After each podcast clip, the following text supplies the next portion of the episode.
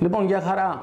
Καθόμουν σήμερα και έβαλα αυτή την καταπληκτική έκφραση στην αναζήτηση του Google ε, πώς μπορεί ο σκύλος να βοηθήσει στην κατάθλιψη ε, και μετά έβαλα μελέτες κατάθλιψη και σκύλος και και και και και, και μου εμφανίστηκαν μια σειρά από δεδομένα τα οποία εξηγούν ότι ο σκύλος μπορεί να βοηθήσει στην κατάθλιψη, να ενεργοποιήσει τον άνθρωπο που περνάει αυτή την ασθένεια, να τον βοηθήσει συναισθηματικά να αναπτυχθεί και μια σειρά από ιστορίες. Κάντε πλάκα. Καταρχήν όλες αυτές οι μελέτες δεν γράφουν ποτέ γιατί σκύλους μιλάνε. Δηλαδή οι μελέτες γίνανε με Beagle, γίνανε με Doberman, γίνανε με Jack Russell, δεν αναφέρεται ποτέ αυτό.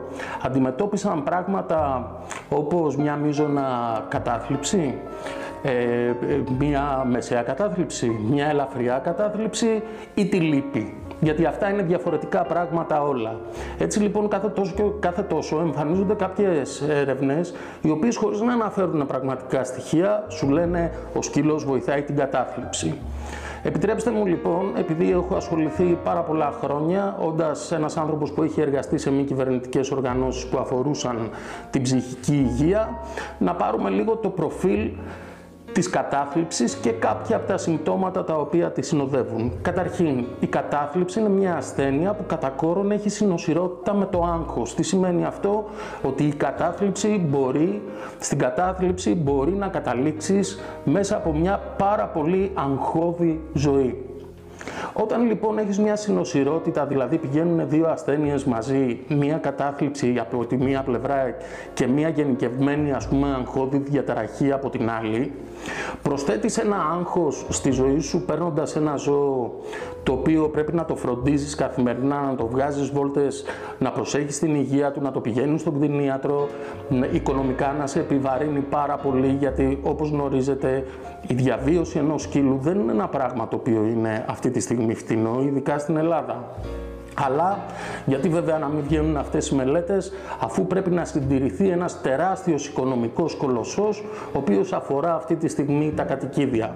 Ακόμα ξέρετε και την ώρα της οικονομικής κρίσης παγκοσμίως, ενώ όλοι οι κλάδοι χτυπήθηκαν ο κλάδος των κατοικιδίων ζώων παρουσίασε έως και ανάπτυξη. Και αυτό γιατί, γιατί πάρα πολλοί άνθρωποι ε, που χάσανε την μπάλα πήγαν να απαγκιάσουν αυτό τους το πρόβλημα πάνω σε ένα κατοικίδιο.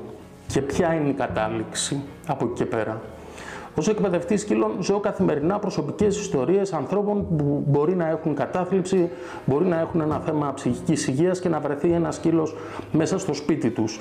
Ξέρετε πόσο λεπτό είναι αυτό το θέμα; Ξέρετε πόσο λεπτό είναι να διαχειριστείς κομμάτια συμπτωμάτων από ανθρώπους ε, τα οποία έρχονται σε πλήρη αντίθεση με το να φροντίσεις ένα πλάσμα; Γιατί στην πραγματικότητα είναι σαν να φροντίζεις ένα παιδί.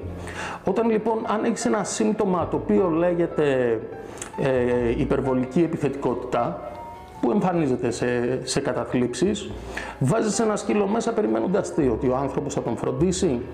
Αν έχεις ένα σύμπτωμα που λέγεται απόσυρση από την κοινωνική ζωή, εσύ πιστεύεις ότι ο σκύλος θα εξαναγκάσει το κηδεμόνα του να βγει έξω και να αρχίσει τις βόλτες; Ή θα κλειστούν και οι δύο μέσα σε ένα σπίτι. Αν έχεις έναν άνθρωπο που δεν έχει καμιά ενεργητικότητα παρά είναι σε ένα κρεβάτι καθυλωμένος, πιστεύεις πραγματικά ότι ξαφνικά θα αρχίσει να καθαρίζει το σπίτι του, να το γεμίζεις με πάνες για να ε, κάνει τα λερώματά του ο σκύλος και να φροντίζει κάθε μέρα ε, κομμάτια που έχουν να κάνουν με τη διαχείριση τόσο της συμπεριφοράς του όσο και της ε, ε υγείας του; Τι έρευνες λοιπόν είναι αυτές; Και ποιος είναι ο στόχος τους; Και γιατί οι άνθρωποι οι οποίοι τις παρακολουθούν δεν μπορούν να καταλάβουν ότι απλά είναι ένα παιχνιδάκι; Μία-μία να τις πάρεις.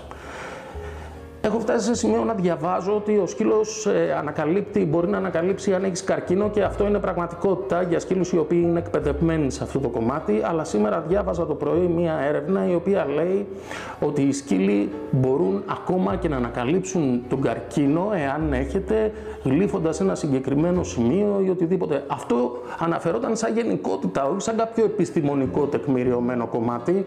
Δηλαδή, βάζεις και τους άλλους σε μια διαδικασία του αν σε γλύφει ο σκύλος σου πουθενά συνεχόμενα, ότι μπορεί, πρέπει να πας να κάνεις και μια μαγνητική. Διάβασα επίσης ότι οι σκύλοι βοηθούν στο να πέφτει η πίεση, οπότε μην έχετε πρόβλημα, πάρτε ένα σκύλο, κόψτε τα κάποια της πίεσης. Επίσης οι σκύλοι βοηθούν ε, στη μείωση της χολυστερίνης, οπότε μπορείτε να τρώτε πίτσες, μπορείτε να τρώτε αρνιά, μπορείτε να τρώτε σουβλάκια, δεν έχετε κανένα πρόβλημα, στις εξετάσεις σας θα είναι τέλεια τα, τα αποτελέσματα, φτάνει να έχετε ένα σκύλο και φυσικά αν έχετε πάρα πολλά κιλά, πάρτε ένα σκύλο γιατί θα σας ενεργοποιήσει να κάνετε βόλτες και με αυτόν τον τρόπο θα χάσετε κιλά. Εγώ ας πούμε που εργάζομαι και με σκύλους και περνάνε καθημερινά δεκάδες σκύλοι από τα χέρια μου, βλέπετε ότι είμαι στυλάκι, έτσι, δεν παίζομαι. Λοιπόν παιδιά, σοβαρευτούμε δεν παίζεις με ασθένειες και δεν παίζεις με ευαίσθητα κομμάτια που αφορούν την ανθρώπινη υγεία, λέγοντας μια γενικότητα ότι ο σκύλος βοηθάει.